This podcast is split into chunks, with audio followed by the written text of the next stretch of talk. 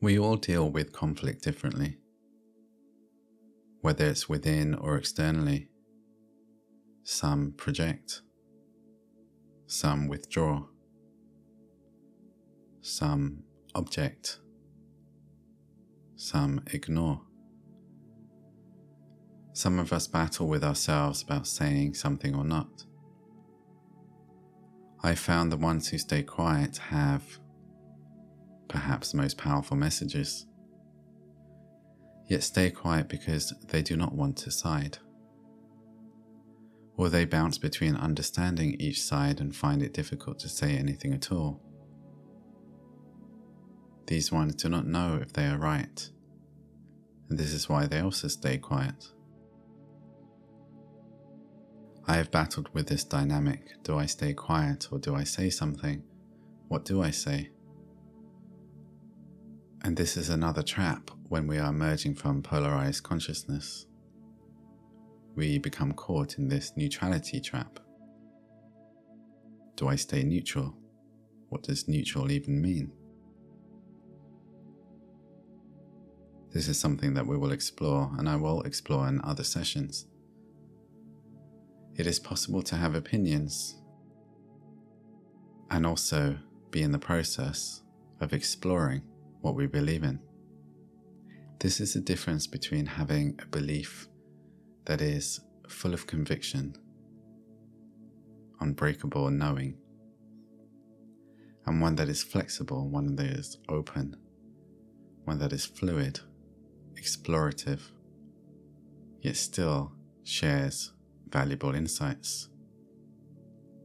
We're living in times with our internet where everyone has a voice. The loudest in the room are the ones who have great conviction in their own beliefs. In other words, they believe they are right and wish everyone to know about how right their beliefs are.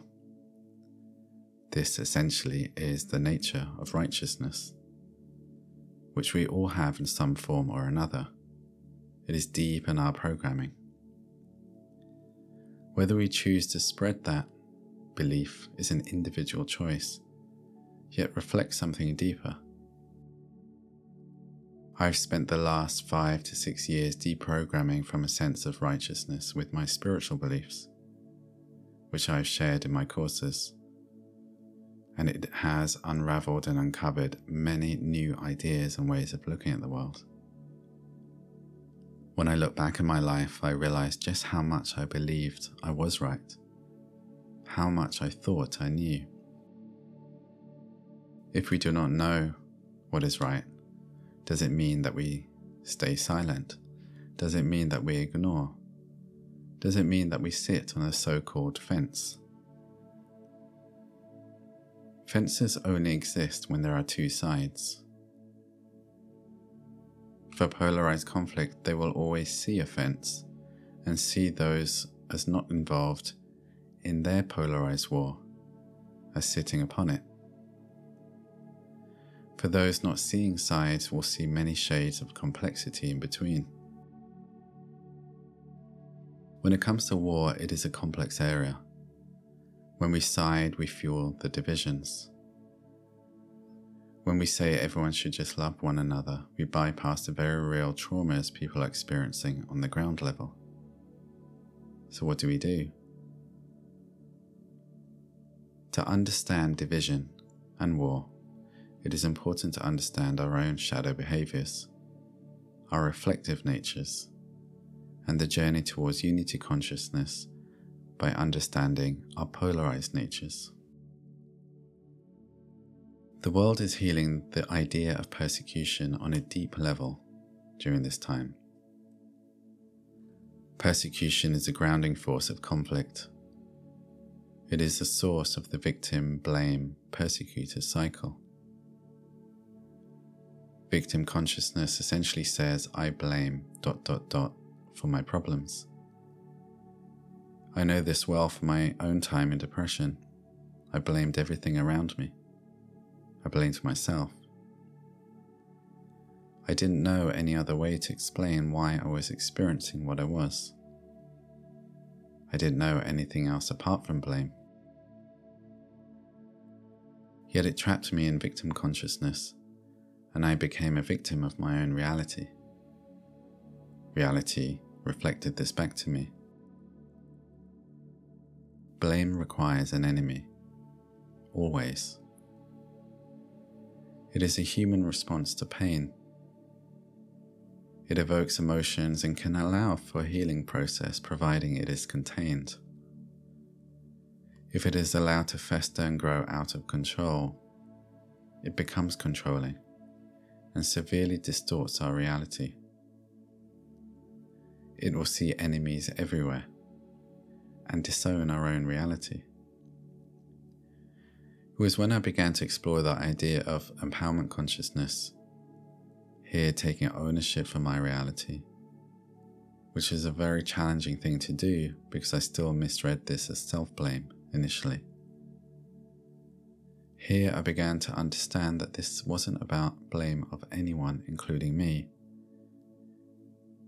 It was about responsibility. I began to understand it was about me being in the driving seat to change my reality. We are no longer the victim. We no longer want to blame. Cracks open and the light is allowed in. Compassion enters and we begin to forgive. We begin to let go. We begin to understand. We begin to listen. Persecution is rife throughout our history in many, many ways. The problem with persecution is that victim consciousness will cloud the possibility that we ourselves can be a persecutor. Victim consciousness will always see the self as the victim of a problem. So it could never be the initiator. In a way, we are always the hero of our own story. For me, in my depression, I was the greatest victim in my own personal reality. If we haven't resolved our victim consciousness, we haven't resolved our inner persecutor either, as both are connected. Both are shadows of one another. This brings me to the modern day witch hunt are we the new persecutors? What happened to the women during the Middle Ages were terrible. Yet the energy of the mob and the persecution still lay within humanity's framework. Whenever we feel the need for self righteous justification, it takes us into the reactionary witch hunt mentality. We see it play out in many ways. In recent years, we have seen it play out in terms of shame culture. It is more persecution. Persecuting others for not sharing our beliefs. The cancel culture is essentially a witch hunt. And strangely, it emanated from the left movement the liberal movement. Yet is this strange when we are depolarizing? Left becomes right, right becomes left. This is the nature of depolarization. In social activism, which I was involved in for many years, it plays out as persecuting the persecutor. In essence, it's like judging the one who judges yet we become the very thing we are pointing the finger at, because that is how we meet that energy. The problem with persecution is that we are fueled by a sense of righteousness, perhaps initially to defend those we believe have been persecuted. Without realizing we are becoming the persecutor ourselves. As we do, we end up persecuting the innocent because that is the nature of the witch hunt. There is another element here that we need to be aware of in regards to how we heal, especially if we are unconscious of our healing, which all of us are. We are only conscious of what we are conscious of. Often we will use external situations, dramas, to play out our own dramas. They become a portal for us to heal. Yet the problem with this, as we project onto the collective and become vocal with it, is that we become part of the problem. Or should I say, we create new problems. We deepen divisions. Again, this isn't about self blame, it is about self responsibility. We all use external situations as opportunities for our own healing. An extreme example here would be road rage, down to the so called microaggressions we do daily with our projections, also referred to as passive aggressive behavior. It is really about our unresolved emotions finding a way to vent in our daily life so that we may see them. However, if we are unconscious about this process, we do not see them, we project and become them. We blame, we judge, we criticize, yet these are all reflections of deeper wounds of needing self healing. Again, to reiterate, this isn't about self judgment or judging others for judging. It is about changing our behavior, changing our beliefs, appreciating and taking responsibility for our actions, and creating change. Divisive world events allow us to project our internal war onto them. What I have found is that when I'm unhappy in my life, especially when I'm unconscious about it, when there are things missing. I will become absolutely wrapped up in world events. In my earlier journey, it was conspiracies or anything that allowed me to feel an us versus them. Because under the surface, I was experiencing me versus me. Us versus them allows us to feel justified with our anger feel vindicated with our frustration, displace personal responsibility, and issue blame for our problems. Initially, we feel better, inverted commas, as we project. We're no longer carrying the burdens of our inner pain. Yet it takes us down a rabbit hole, a dark one one where we realize we cannot hide from our unresolved pains. We cannot throw it away. It becomes amplified as we project it.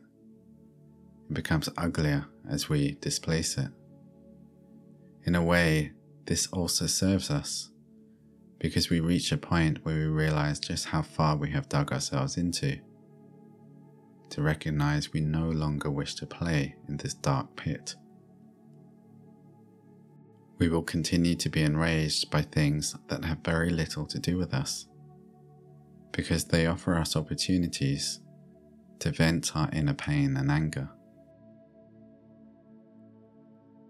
Meeting our own suffering is essential to relate and understand the suffering of the world. Most are not in touch with their own suffering, and this creates a huge problem collectively. It means that we project it externally as a way to deal with it. When we feel the need to tell others around us about the suffering of the world intently, we create more fear, more panic, more division, and more suffering. When we feel the need for others to suffer with us, this seems selfish, and perhaps it is. Yet it is our only way on this unconscious level to deal with it. When we take responsibility for our own suffering, we realize this is something I do not wish to spread around. I want to deal with it and put out a very different message. This doesn't mean that we hide our suffering.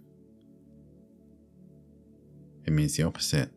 We own it, we acknowledge it, we share about it vulnerably, we recognize it is directly influencing the way we see reality. We realize we have something missing in our life and maybe, possibly, using external events to be seen, to be heard, to be recognized by others. Maybe it is also a sign that this something missing can be filled with something more fulfilling. This isn't to deny the power of raising awareness around issues that need to be highlighted in society. It is to recognize with humility that we may not know what those issues really are, because we are inherently biased. We can only know if we truly research and listen to both proverbial sides, hear for more, then begin our journey. Yet, how many of us truly do this? In nearly all of these cases, we have an initial reaction, and this reaction comes from somewhere.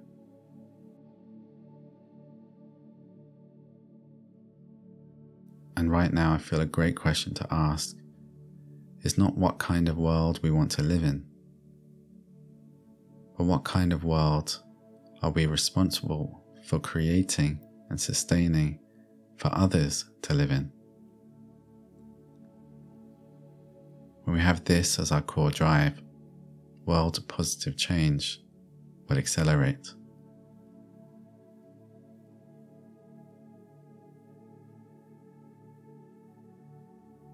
Blessings on your journey. Namaste.